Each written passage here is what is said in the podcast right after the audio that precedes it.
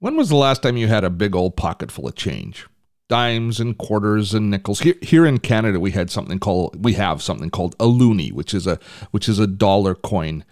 It's called a loonie because it's got a picture of a loon on the back of it. But when was the last time you had a pocket full of change? It, has been a long time for me. I know some people still use cash, but I haven't used cash now for a very long time. And with the pandemic raging, I shudder at the thought of having a pocket full of germ encrusted coins in my pocket.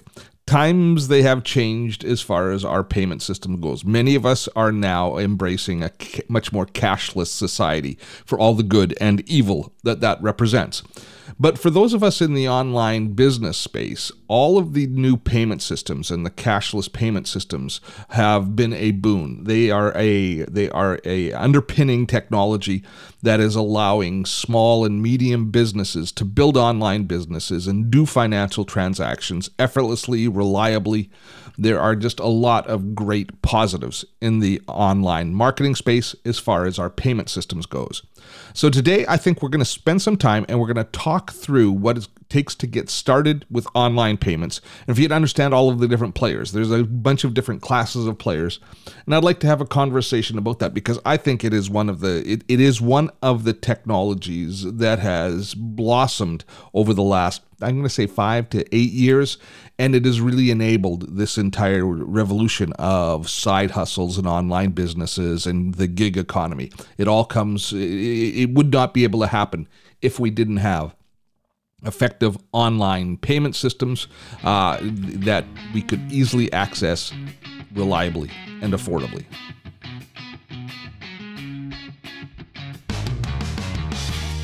Steve Dotto here. How the heck you doing this fine day? Welcome to Gray Matters, the podcast for baby boomers and Gen X who are interested in online business. We are interested in finding our place in the digital age. In this podcast, you'll learn about online marketing, community building, social networking, and more, all from our perspective. The world's changing. Our prospects are changing. The job market is not interested in us anymore, and many of us face a reluctant retirement, and that is not cool. We need to take our years of experience and put it to work for us, a side hustle or online business of our own.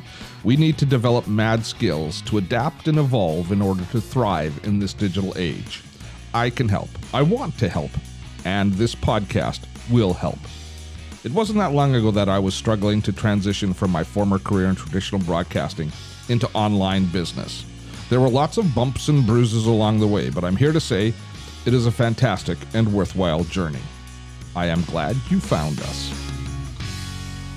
How are you doing, Rachel?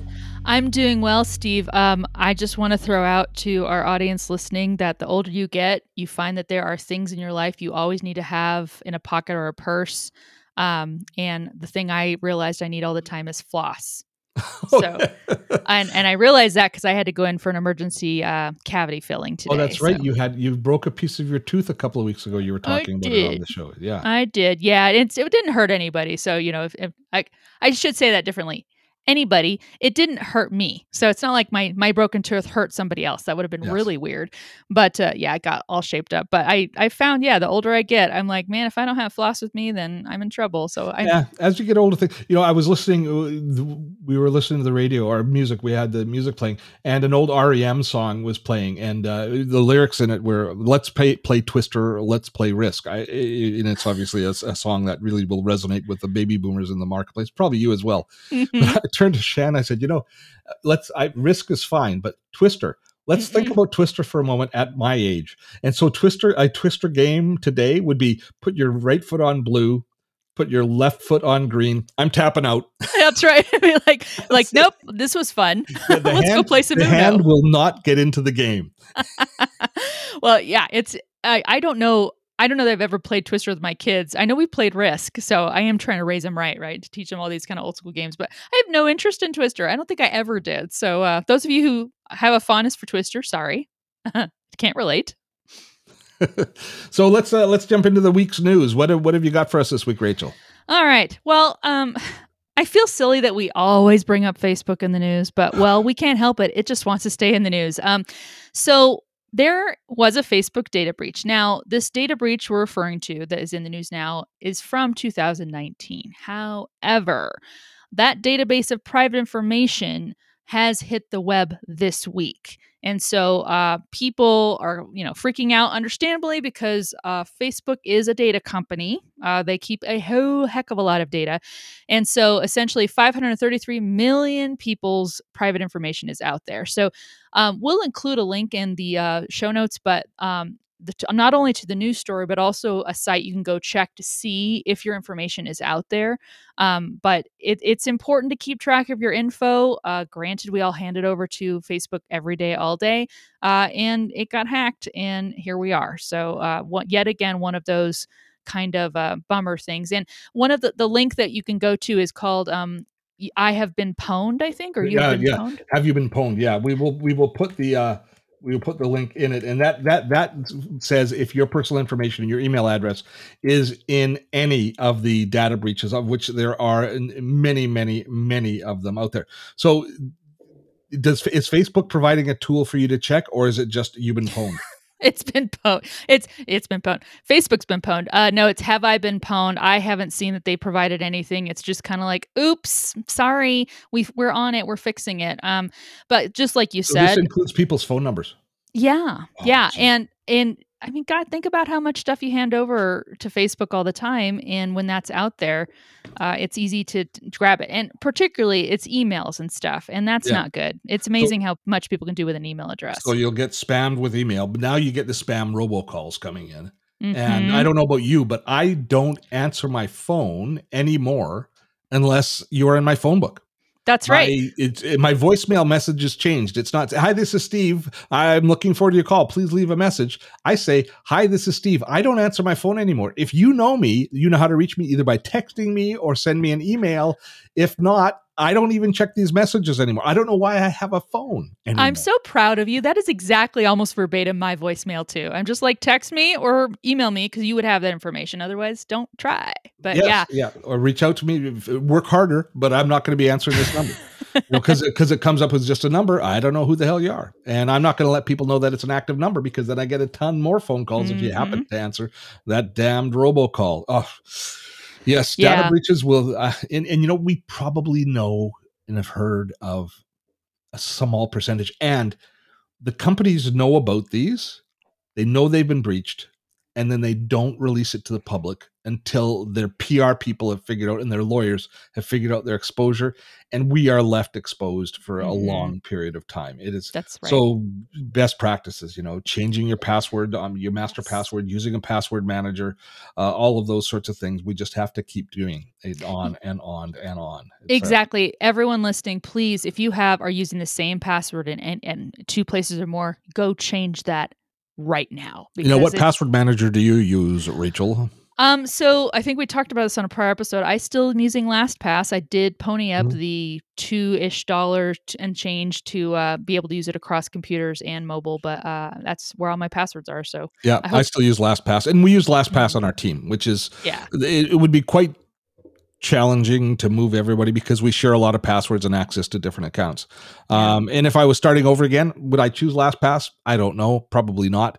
Uh, but I, it's still way better than nothing. It's like talking about the vaccines. Well, this vaccine is seven percent less effective than the other one. Doesn't matter. Just get it right. Get yeah, can. exactly.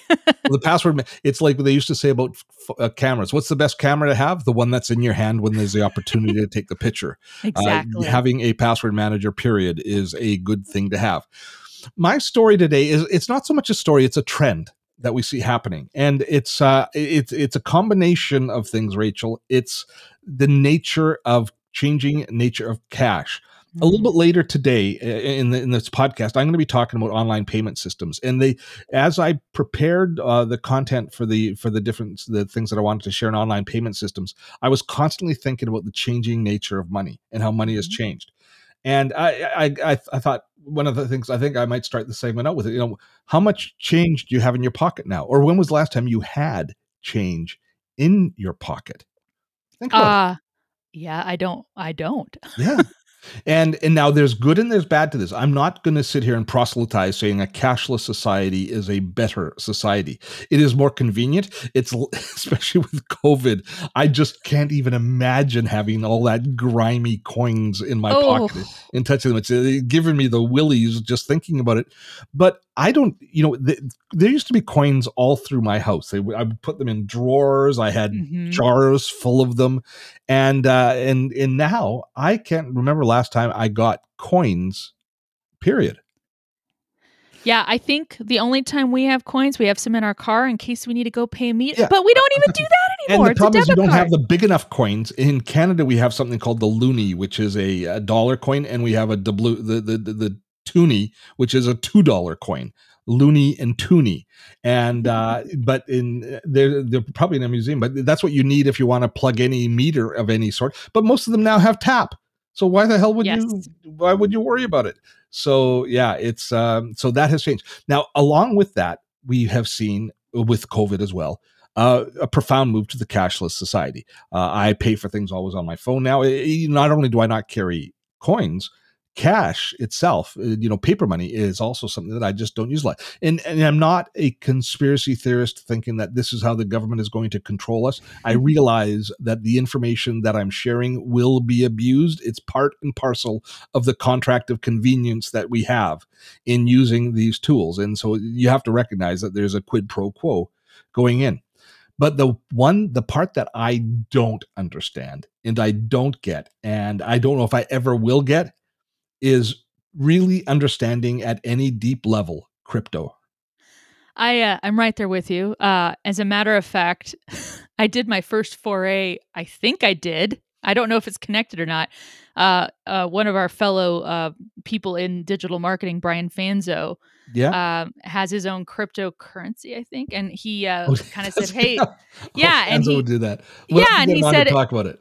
Yeah, yes, we should. Um, but yeah, and he he said, "Hey, if you're interested in just kind of ushering in, I'll I'll give you three of these." And so I did, and and I that's as far as I got. I'm like, "Great, so, I'm in." So Fanzo's buying friends now with his crypto. Yes, yes. Okay. Well, another one of our friends, Joel Comm, has a very popular podcast in the mm-hmm. space called Bad Crypto, mm-hmm. and and Joel has been a proponent of it for quite some time, and their their podcast is very well, well rated.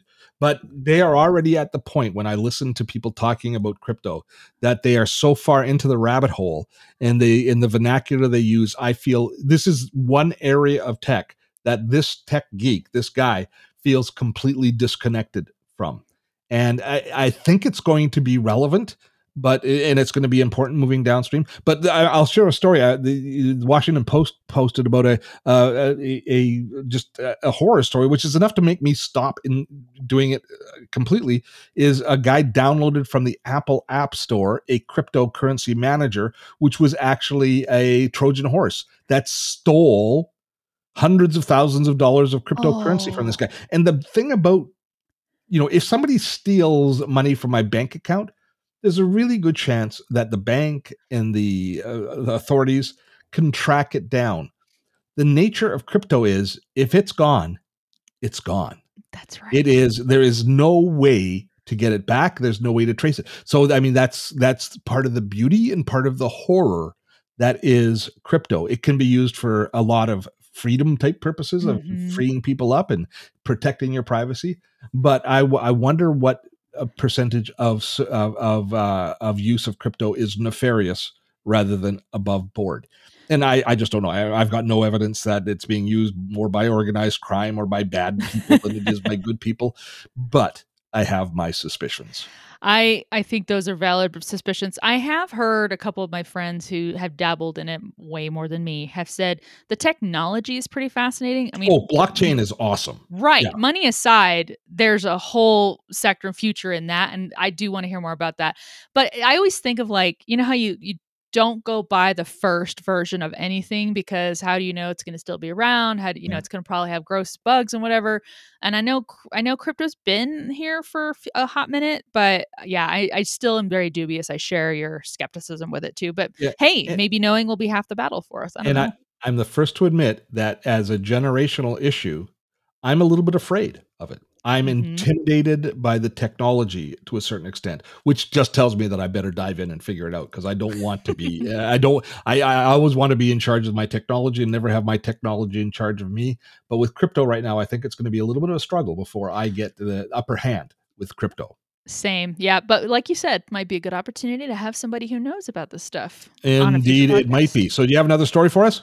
I do. So uh, this one's interesting, and I will. Um, first of all, self disclaimer: I do not own a smart speaker, uh, nor do I own the Ring system that people have at their houses. Do you have either of those things or both? I've got smart speakers. Uh, we use the I use the Google ones in several different uh, in several different ways within the house. Primarily attached in the, in our family room, attached to my. I've got a Sonos uh, sound bar that Mhm. I play that we use for playing music in the house, and uh, so I th- that is attached to Google, which is attached to my Spotify account. So mainly for the music. Uh, we and, and mainly to ask questions and solve arguments. Uh, We with a lot of is so and so still alive? We ask that question all of the time of the Google Smart Speaker, and it's very good at telling us who's alive and who be dead. We'll see. Whatever you need it for, right? Um, is is important. But this was interesting. So Amazon, of course, has their own smart speaker, the Echo, right? Yes. And um, and they uh, they're also in charge of I think Ring um, technology, where people have the Ring. You know, you can obviously see who's in front of your door, but I think you can automate some other things throughout your house. Mhm. Um, like I said, I don't have either of those, but what they're developing is something called Sidewalk. And it's a network technology that basically would allow you and the people who live immediately around you, like in other homes and residences, probably businesses too, to um, crowdsource your network so that as you're all using your smart speakers or rings and things like that, um, anyone who's got weaker signal can kind of piggyback on the network that everybody else is using. So that if you think about it, it's like cell towers, right? Where if you have a big gap between cell towers, there's going to be some spotty coverage for a mobile, your mobile devices and your net, your mobile network between those cell towers. Uh, same kind of thing happens here, where they're hoping that hey, if more houses near each other have our Echo smart speaker and or the Ring technology, they can collaboratively kind of make sure everybody has consistent network connectivity. What do you think about that? I'm reading the story as you're talking, and I'm, I'm, I have creepy crawlers running up and down my back. I because figured. because here's the thing it, it, what they're saying is and you can maybe you've read more about it than i but sidewalk is compatible inside it, it'll track it, it it's designed for the echo and the uh, ring product so it's designed for alexa and the ring Mhm. security system and it, it will extend the range of those services up to half a mile they're saying yeah. uh, which I, is it going to be like if it's following somebody on the on the camera? Is it going to be camera switching and following somebody? Is it used for geofencing so you can tell where your cat is if you put a smart little tracking device or your child with their phone as they leave the area that you've geofenced them in? There's some obvious uses that might work and and then using a mesh network as opposed to a cellular network to be able to define that i can see that there would be some value there although lots to concern yourself with as well but the thing that scares me the most about this particular story is it is an opt-out service which means you actually have to it, it- by default it's turned on mm-hmm. Within systems and anything like this that's automatically turned on i'm going to tell you right now very soon amazon will say yeah you know we thought that through and it's no longer an opt-in it's an opt-out it's an opt-in I know it's freaky, and uh, I love. There's a sen- and we'll we'll again include we'll include the link to this story in the show notes. But uh, there's a sentence that says it's hard to speculate on Amazon's end goals with all of this and how its product announcements could work together. I'm like, oh, I'm speculating already. But Yeah, it does mention AI enabled surveillance and things like that. I just I do I get I feel very squeamish about this. I I like the fact of people being able to crowdsource and be connected, but not when it's speakers that can overhear me in the privacy of my home or Yeah. cameras that I have set up around my property. I'm just not cool so you are not going to be excited at all about some of Ring's new systems that they have coming in place, such as you know how you have a Roomba uh, vacuum cleaner that goes around and cleans your house. Mhm. Ring has a in-house drone that will take off and fly through your house on a pre-programmed route sending you video back and checking on different things within your house. Now just just just think about that for a moment. Now if you have an elderly parent, it's you'd say, "Man, this is this is the cat's meow." But um, if you um, have a cat, that yeah, drones out of there. But, but, if you have a philandering husband, it might not be quite as it might oh. not be. Oh. Although you would definitely hear the drone coming in, and it might it might stop any amorous activities from happening. But uh, but you know, just checking on you know that you've. I mean, it would be great to say you know, did I turn off the stove uh, but there's other smart technology that will do that sort of thing for you but the ability to you know and it, mm-hmm. this thing will fly back to the dock land in the dock and recharge um, and it's not yet released but they're sharing video on it. Oh, I I just huh, there's a line, you know. There's I think there should be a no, line. No, there isn't. See, that's it. See, there is it. There's your problem, Rachel. I know. I have a problem. There is a line. I want the there to be a line. The line is where they decide it is, and it's the technical limitations. There are no moral limitations to these folks at this point. Uh, uh, well, other than the ones you know, we, and we will vote with our pocketbook. Yes, and uh, and with our outrage, uh, but uh, it is uh, yeah. Uh, well, I'd like to apologize to my neighbors right now. I am not going to be offering my house as part of your crowdsourcing and sidewalk with Amazon. Well, you're going to be so, opting sorry. out. You're going to be opting if you even had the Amazon Alexa, which you do not have the the Echo, uh, you don't have it there. Wow. Well, good story. Uh, if you are looking for these links, and I imagine a lot of people are going to want these links to this Fast Company article about the uh, Amazon Alexa and the Sidewalk Network. If you point your browser to dottotech.com forward slash 63 gray, all of the links that we cover in the show will be covered within that document and you can uh, there you can also reach out to us and email us any questions or comments you might have. Uh, we're going to take a quick break and when we return i am going to do the best job i can explaining to you one and all about the entire world of online e-commerce. It's a big topic but explaining it from a online marketer in a in a side hustle in a your own online business perspective. The tools that we use to collect and distribute money today in 2021. That's coming up today on Gray Matters. Do you need a little more Steve time? I get it, and I have something for you. Do you know that we host a free live training almost every week? This is a fact. Most weeks, we host a free tutorial webinar covering productivity, content creation, and online marketing. It is called Webinar Wednesday, and you can find out about this week's webinar by visiting dottotech.com slash webinar Wednesday or check out the links in the show notes. You know, Webinar Wednesday has become an online institution. I've hosted over 160 of them, and we are still going strong. I know, it almost sounds too good to be true free training every week, and a chance to learn more about productivity, content creation, or online marketing, and more Steve? Oh, pinch me. I'm in a little bit of heaven.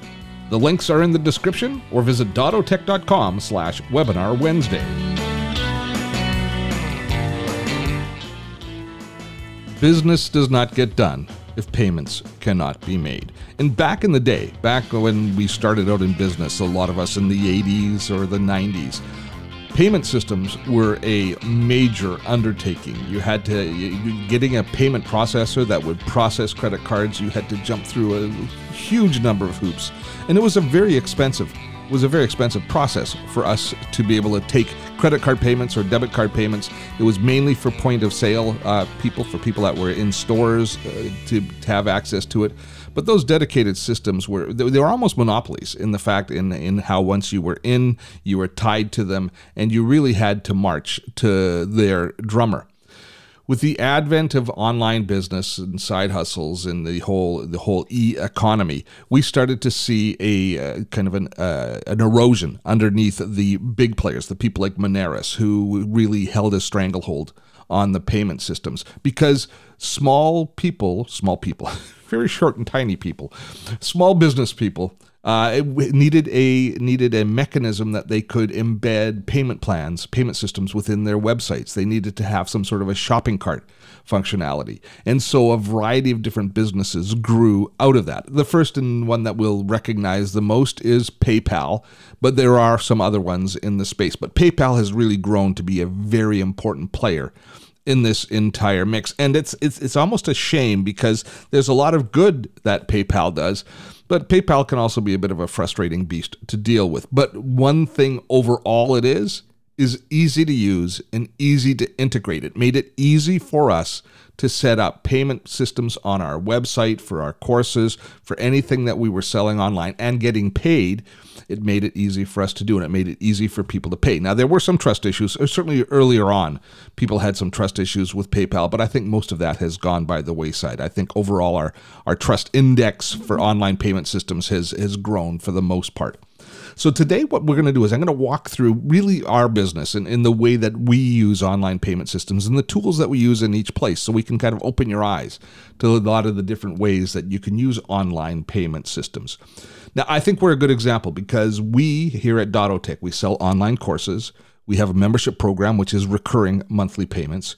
We do events. We sell events uh, such as w- our webinars, and we have some merchandise that we sell and we also do local events or did local events when one could uh, when we could gather locally. So we had a very light point of sale system as well that we could actually take physical payments in in a, in a location. So we've had to put all of the different pieces of technology in place for each of these and we've had to integrate them with our business systems. And where you used to just kind of choose one ecosystem and work within it, now there's a blending. We ha- we have our payment system that works with our CRM and with our web web host and so all of the different systems kind of weave together. So we're going to be walking through that. We're going to a little bit of a, a little bit bit of a narrative today as we go through that. So, what do we need to do? What do we need to do in order to set up online payment systems? Well, let's talk about the, the process first. We need to collect money. Obviously, Steve, you're the captain of obvious land when you say that, but we need to collect money uh, and then we need to take that money and we need to transfer it we need to transfer into a bank account, into our bank account. Now, when we first collect money, it's going to be held by whatever payment system we have. So we need to have access to that payment system and be able to transfer money into and out of that payment system. Now, the money needs to be collected locally. You have to have some sort of a, a f- functionality to collect money if somebody is attending an event in person or purchasing something off you locally. It has to be, be able to be embedded in your website in some sort of a shopping cart form in your website if you're selling digital products or you're selling online merchandise that's going to be shipped to people. And it, all of those systems have to integrate with the rest of your business systems. Now, the bank is, of course, a really important part of the process. The money gets collected by a payment processor, and then it has to be transferred to a bank. And that was one of the disconnects that we had early on. We would bring money into PayPal, but PayPal didn't always make it really easy for us to move the money from PayPal into our accounts. Now, those of you in the United States might be saying, well, it was never a problem for us. PayPal always worked perfectly well for me, even back in the early days. Yes, PayPal worked great if you were a US business running all US funds within the States. But we are now international. We have our business from all over the world. So we collect money typically in one currency, typically in US dollars. But for us, we then have to take those US dollars, convert them into Canadian dollars, and then transfer them into a Canadian bank. And if you're in the UK, you'd have to be doing that with pounds. And if you're in Europe, you'd have to be doing that with euros as well. Now, in those economies, you might choose to collect all your money locally in British pounds or in euros. But for the most part, online businesses now run on the US dollar. It's kind of become the standard. So, regardless of if you choose to do it the other way, you have to find a way to collect US dollars and convert them into your local funds. So there was always a challenge for that. And PayPal actually made it incredibly difficult for us to do because they PayPal had the insistence that they would not transfer US funds into a US bank account in another country. At least I can't say for sure they didn't do it for other countries, but in Canada, with the laws between Canada and the US, PayPal would collect money in US funds and then they would insist on doing the conversion into Canadian funds before they sent it to my bank. Even though I have a US funds account in my local bank, PayPal would make me convert it into US funds before uh, into Canadian funds, excuse me, before it was transferred. And that might be, it might seem on the surface to be okay, except for one thing. PayPal gave me a terrible, terrible, I'm going to repeat once again, terrible exchange rate. And so I would lose money each and every time I transferred money because they would basically take their cut. If I could get the money into my Canadian account, into my Canadian US funds account in Canada and use other conversion tools within Canada, I could get a much more favorable rate and it made the it made hundreds of dollars of difference say on a $10,000 uh, transfer of funds. So it added up over the year to be a fairly significant difference. Now, while I did not really appreciate PayPal's business practices with charging me what I consider to be an egregious transaction rate, I did appreciate the simplicity of PayPal and the effectiveness of it as a platform. Made it very easy to manage my customers. For example, issuing refunds is a, is a piece of cake, and frankly, transferring money, sending, paying people uh, that uh, sending transfers from PayPal to other people or transferring the money into your own account is is procedurally a very simple and straightforward process. Now, PayPal was the first online payment system that I worked with, but since then, there have been two other payment processing tools or services that I've grown quite fond of.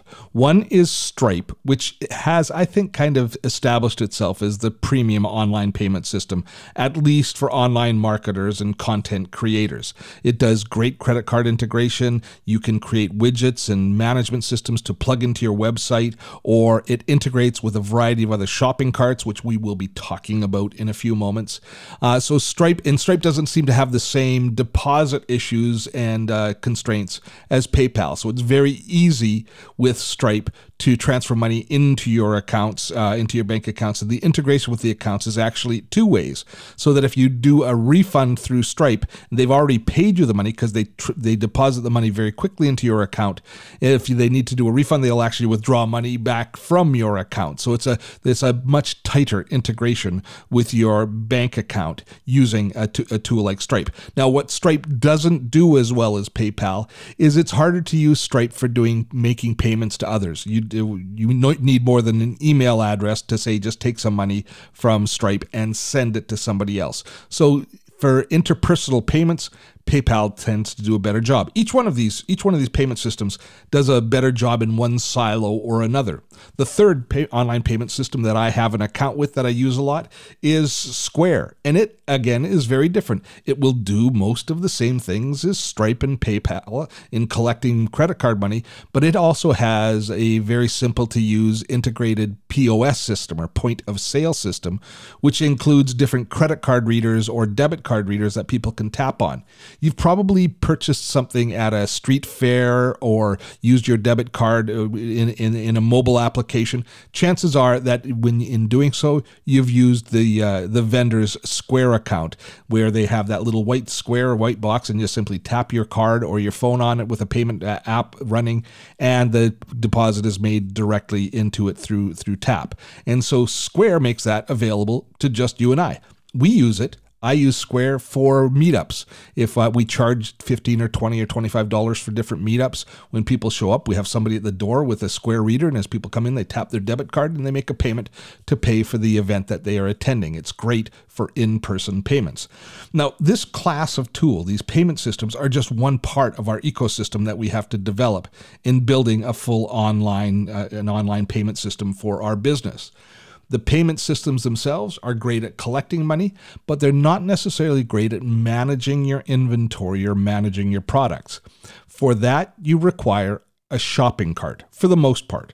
Now, shopping carts are applications where you can create products to sell. They can be physical products that you have a description and a in a in a parts number for, and you manage and track the inventory from at the at one end of the spectrum. At the other end of the spectrum, shopping carts uh, allow you to download or to upload to people digital products. If they buy an online course, it will give them access to the membership area. If they buy a digital book, it's it facilitates the download of the book. So shopping cart tools are very important.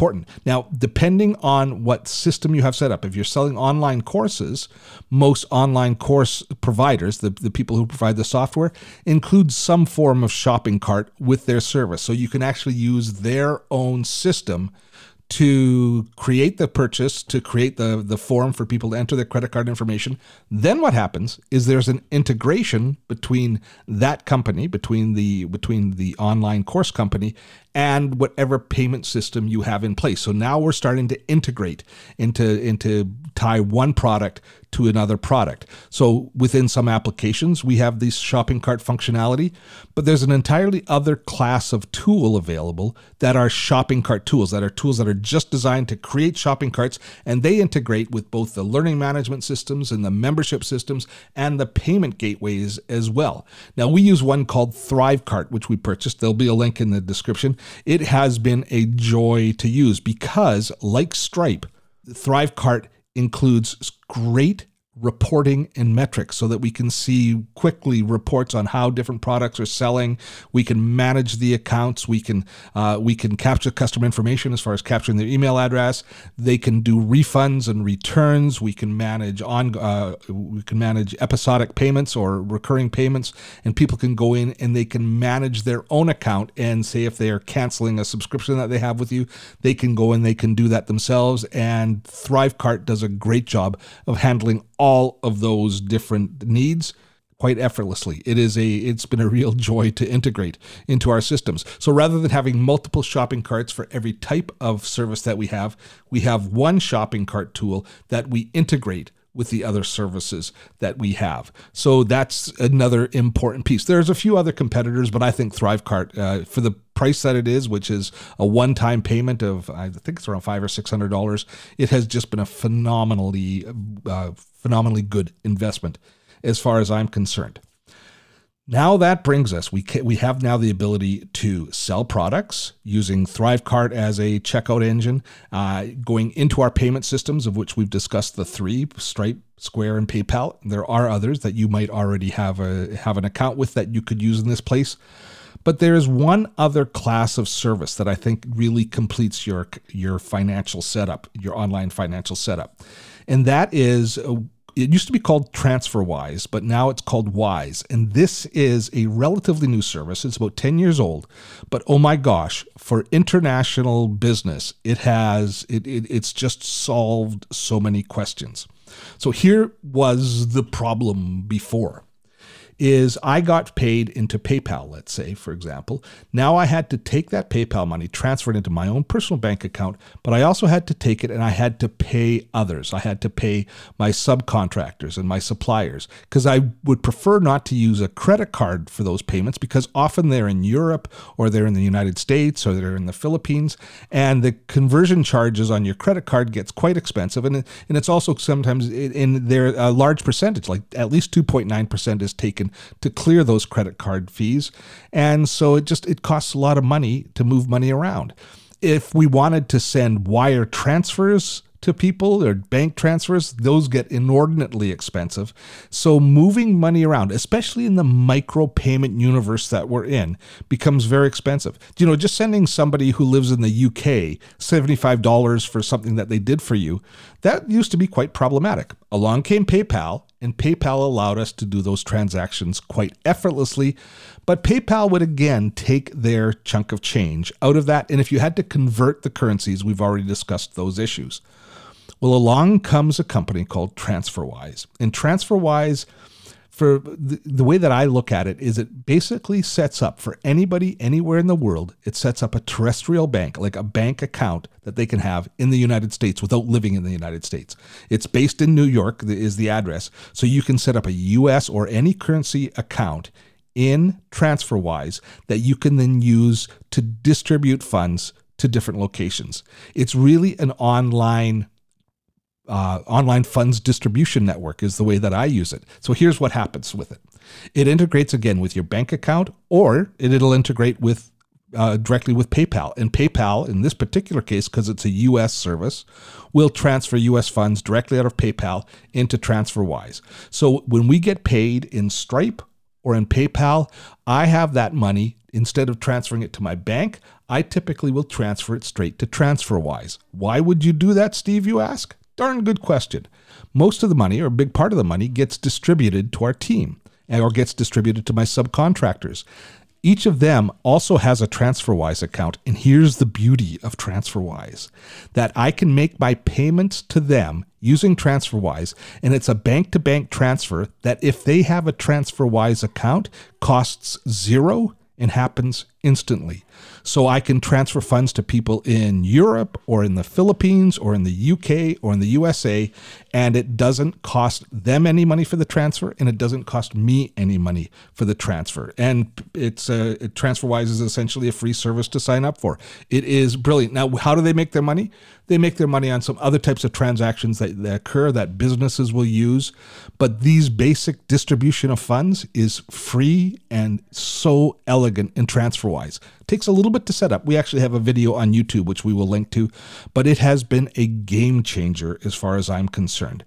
Now, it's even more exciting if you live in Europe or if you live in the United States because TransferWise will give you a debit card uh, based on your account. So typically what happens now is if I send you money via TransferWise, you would then collect the money into TransferWise. It wouldn't cost you anything, but then you'd have to take that money and then transfer it to your own local bank account. So there's another transaction that happens. You might have to convert the funds from US into your local currency. TransferWise does that at a much better rate uh, than, say, PayPal does. They do it at a very competitive rate to the bank rate. So we aren't being quote unquote ripped off at that particular point. But you do have to go through that process. Or if you have one of the TransferWise debit cards. And as I say, you can get them for Europe and the UK. You can get them for for United States. Unfortunately, we don't have it yet in Canada. I am absolutely jonesing for this debit card because once you have that debit card, you can use it as your bank card. So you can make payments directly into different services from TransferWise. And at that point there, you're using TransferWise as your bank account. Now, Unlike your local bank account, they will not pay you interest on your deposit. So that's one place that TransferWise makes some money, nor can you have overdraft protection or anything like that. But talk about convenient, the ability to be able to use the TransferWise debit card directly. And I believe they're also working at establishing and putting in place a TransferWise credit card as well. So that is the hierarchy of our system. You start with the payment systems, the online payment systems, Stripe, Square, PayPal. We then have our shopping carts where we sell products. Now, that might be a service that we use, like our membership account or our uh, our LMS, our learning management tool, where people sign up and purchase from you, and we manage the shopping cart, the sales through that, which transfers the money to our payment systems. Or you can have a shopping cart tool that sits in between and finally, at the very top of the pyramid, we have this financial distribution network, which is used to be called TransferWise. Now they just call Wise. That does a terrific job of allowing us to distribute the funds and get them where we need them and when we need them. I got to tell you, these systems have come so far, even in the past five or six years, as far as accessibility, ease of use, reliability, and public acceptance. People are far more willing now to accept using electronic systems for payments than ever before. And I just don't think we're ever going to get back to that point of having all those coins rattling around in our pockets.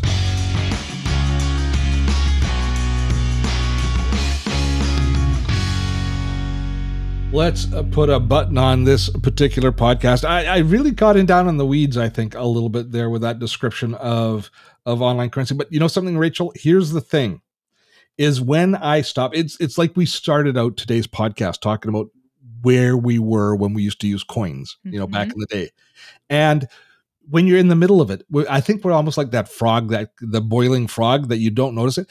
The amount of change that's happened just in the last seven years with how we handle money, our trust level of money, and what we can do with money, and how the barriers for entry for doing an on any business, the the the cash perspective of the or the payment perspective of that has become just so so many options and so mm-hmm. simple. And if you if you can imagine it, you can do it. Yeah, you're spot on. We're living I would say in the best time thus far for that accessibility because I was trying to think during while I was listening to uh, you talk through all the systems and stuff. I was thinking like when when do I write a check anymore?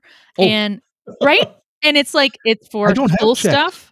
Yeah, it's I write my write one for like something at the school, like my kid's yearbook, maybe some butter braids that like some you know friend of theirs is selling, but that's it. I don't write. I don't even know what a anymore. butter braid is. What the heck is that? Oh well, anyone listening who has ever uh, tried to help support some kind of fundraiser of a school kid, they sell butter braids. They basically sell you the dough, and then you just go bake it, and it makes a very fattening, amazing, overpriced uh, uh, what am I trying to say? That uh like a twisty bread, like a pretzel. Yes, yes, Okay. exa- exactly. It's and it's very delicious, but you know, of course, you, The- the- well, the fa- the very fact that the first word in the food is butter makes it That's right. sound just great. Yeah. well, you pay, and you know, it's ten dollars for that butter because then the rest of it's the braid, and then that's another ten dollars. It's it's really pricey, but that's the last, that's the only time I would ever think about doing a check nowadays. And same with everybody else. I mean, is anyone really?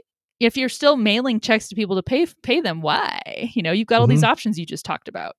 Yeah, I mean, even and when you do get a check, um, now you I take a picture of it and I don't even take it into the bank to deposit. So I have all these old checks kind of sitting around there going, eh, did I did I cash this? You need a stamp. You know, boom, boom, stamp it right on there. Exactly. You, you should be doing that sort of thing. But I'm trying to think. Last check I got was over a year ago. I mean, I don't get paid by any suppliers.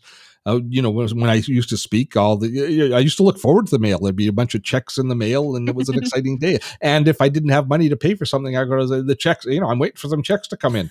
That doesn't That's happen. right. We still wait sometimes for payments to clear the systems. hmm But I got to tell you, you know, one of, the, one of the things we didn't, I didn't talk about in this is the uh, is the the addictive nature of online business. When you're a small business person like us and you're selling a product, and especially if you're launching a course or you're Mhm. or you're in the middle of some sort of a launch process, is all of these systems, PayPal and Stripe, they will you have notifications turned on. You want to know when money's coming in. So in it all integrates with the Apple Watch and it integrates with my smartphone. And so you'll get a message, a ping, and you'll see the PayPal logo on the on the watch. And underneath it'll say, you know, ten dollars or nineteen dollars or ninety nine or four hundred ninety nine dollars, and you know that that money's just rolling into your account. And I gotta tell you, that's pretty fun. Is it a little Yeah. endorphin fix that you get there? It is. Steve? It is. It is. And then the next day after the launch is over, and now it's you know there's no more money coming. It's like, what's the purpose anymore? I want, I want some more. Please, sir, may I have some more? And so now I got to start planning the next launch. But there's there's it, I've never kind of experienced that kind of reward aspect Mhm. uh, before, but it's definitely it's definitely a, a thing which probably promotes ADHD and and all sorts of things because you know you're just constantly being drawn to the fact like oh good I made some money. And, and I always want to say Shannon I made money I made money. She goes I, I don't care. She's like, "That's great I great, just dear." don't care. Are you going to put it in my account? No. Okay then I'm I don't care But you you talk about that, and it's so easy. I I just taught my mom how to use Venmo, and at first she and for anyone listening who's like, "Oh, I don't know," I got it. Uh, it, it- I swear, as soon as you do it and you make a successful transfer of any kind or whatever, you're gonna be hooked. But she was too. She hated Venmo at first, and then as soon as she was able to like, you, Oh, you got to this- I love you got to this. again help me uh, the butter twists were one thing what is Venmo Venmo, oh Venmo. Venmo So Venmo, and I believe, and I'll I can look this up. It's an offshoot of PayPal, but Venmo is a mobile app and it's a social payment app. So that um, if you sign up for Venmo and it can connect to your bank account, connect to your PayPal, whatever. Um, it's great for if like, hey, uh, I got you a coffee on the way here. Uh, just Venmo me the money, and so you can Venmo the person saying, "Here's five bucks," and they put a little coffee emoji saying, "This is what's for for coffee." So, um, people, a lot so of for like splitting the check at dinner if somebody's paying Yes, it online and stuff like but that But also people who work on Fiverr and Upwork and things like that are using Venmo for just those quick payments that people can just send Are them they, is it mobile. very low transaction fees Uh, I don't pay transaction fees, and neither do they. So it's like as long as you be, you know somebody's identity in there, you send them the money, and if it's out of your balance on Venmo, there is no transaction fee. Oh, there we go. That's good. I like that. That's uh, it's it's something that I haven't looked. I know PayPal, uh, not not PayPal. I know uh, Facebook is very very interested. Back to the Facebook story in adding that feature into Messenger, and they've Mhm. always Mark Zuckerberg has always whined a lot about the fact that one of his the his really his biggest competitor uh, in in China has that ability built in. Yeah, yeah. Is it WeChat? I think It's? WeChat. Yep. Yeah, I think WeChat you're right. has has the social networking aspect, but it's grown primarily on the back of the transactional nature of Mhm. of that particular social network. And Zuckerberg has always looked with a great deal of envy at that, and a lot of consternation and concern too. That's I imagine. So sad for him. Feel bad. Yes, yeah. My heart, my heart is breaking for the Markster. Indeed, it is breaking. Well, So you spoke anyways- about. Sorry, sorry, uh, but you no, spoke. it's just it, it, it, it, it's it, it is incredible how far we've come in a short Yeah. period of time. Now you're going to ask a question. I loved that you brought up the international considerations. It's really Ah. easy again, you're in Canada I'm in the United States. I get very myopic when I think, well, I can do it. Why can't everybody? But it's true. There's there's that aspect to it where if you're talking about different currencies and the exchange rates, um, definitely stuff to think about that maybe you know you might not realize when you start using some of these online payment tools, and then you're like, oh, oh, crud. So I really love that you painted the picture and let people know what they were in store for. I understand. And when you joined us, you had not used TransferWise yet, I believe. Had you? That's correct. I, you you walked me through setting it up, and it's amazing. Yeah, and it's and it's and it's a tool you will use when you do your own ventures, and you will you will, it's just it just facilitates the the the, the flow of money, which is uh, it has to be a good thing, yes. uh, and it does so. It, it, always amazes me when I when I when I pay uh, an invoice, and uh, they have a TransferWise account, and I have the TransferWise account, and it transfers X thousands of dollars. Doesn't matter how much it is, but it says, and then in a little circle fills, and at the end of it, it says cost of transaction zero. Oh, there's those endorphins penny, again. every penny. Well, well, sometimes with certain PayPal systems, I would pay uh, somebody like a team a team member, and it, depending on the the mechanism, it would take a percentage of the money out of their check, out of what that's I paid right. them. And I always think, oh, that's a dick move. Uh, it is. yeah, eh, nice you know, for me to for me to make you pay, for me to pay for you for services, and and so so then we have to kind of make an adjustment, and so I just kind of go. Oh, that's not that. It doesn't really work too well for me, and but as much as that is is egregious, I I do not like them charging me to send you money either. I don't right. appreciate that anymore. So this, if if I can get all of my suppliers to set up like even if they won't set up a TransferWise account, I can set up direct deposit into their bank, into mm-hmm. their their normal bank, into any bank in the world through this ACH uh, protocols, and it, it, takes a little bit of uh, of putting together the proper numbers, but we're getting good at it, and so it, it, does the deposit through. And we've occasionally put the wrong numbers in, and, and the transactions have all been flagged, and the money's been returned to my account. We've never lost any money doing That's really way. great. But it does it will cost me a small amount to send you money if I'm sending it into your bank account. Still mm-hmm. far cheaper than a, what a wire transfer would be or any of those things. Totally. But if I can get if we can get all of our suppliers on into into TransferWise, there's no cost to us, and that's just a beautiful thing. You heard it here, everyone. Go go make yourself a Wise account, and we'll get y'all. We'll get everybody taken yeah, care. Of. I still call it TransferWise Wise. And that are you ordering one of the cards, the debit cards? I I totally will because why not? I mean, look, Steve, they have that jar feature in Wise where you can save up money. I'm going to Japan in four years, and oh, that would yeah. be so nice if I could flout around with my little Wise debit why, card. Why, why don't you explain it? Because I never mentioned that. Um, so yeah, and I love it because as soon as I saw it, if y'all saw the movie Up, you know how they're like saving the money for them to go on the trip, which you know uh, they uh-huh. don't they don't wind up making it, which is terrible. Mm-hmm. But um, so I'm not spoiling anything because that's that movie's been out for a while. But there's a jar feature in Wise, and so it's essentially a savings jar. So you can like just drop, and you can set it to say, hey, uh, you can allocate a certain amount of money from each time you get paid. It'll just drop in there. You won't even miss it because it'll just go in automatically. You can save up for whatever you want to save up for. And that's that's a great system. I, I don't know if you have that book is is as popular in the states as it was in Canada, but there was a financial planning book when I was a kid growing up called the the Wealthy Barber. And it I've was, heard of it. I don't yeah, think I ever and, read it. And, and, his entire, the entire, uh, David Chilton was the guy that wrote it, I believe. And the entire premise was you pay yourself first. So every time money comes in, you take 10% or 7% or 9% or 15% and you put it in a special account that you don't touch. And that's what grows. Mm-hmm. And so that facilitates it. And when you do it through electronic means like that, it's far easier. To, totally. you don't even notice it uh, after a period of time. So that's uh, that's a, that's a great little tip. It's a great little tip. One of the one of the benefits. Now, listen, is I know that people want links to all of the things that we talked about. They are all available if you point your browser to dottotech.com slash 63 gray you will find links to all of the different services that we talked about and the different sites. And my video that we have, we did a video on tra- on Wise, which was at that time called TransferWise. So there's plenty of resources for you to follow up on, and also the ability for you there to drop us an email and a message. Let us know what you think, suggestions, and maybe we missed something that you think we should be covering here on the show. So make sure that you fill it out there. Dottotech.com slash 63 gray. Rachel, I think that's it. Let's let's let's put this one to bed, and we will see you next week. I'll see you then, and everyone have a great rest of wherever you're spending, whatever your time you're doing. Wow, that was really lengthy. that was a good that was a good sign off. Until next week, I'm Steve Dotto. Have fun storming a castle.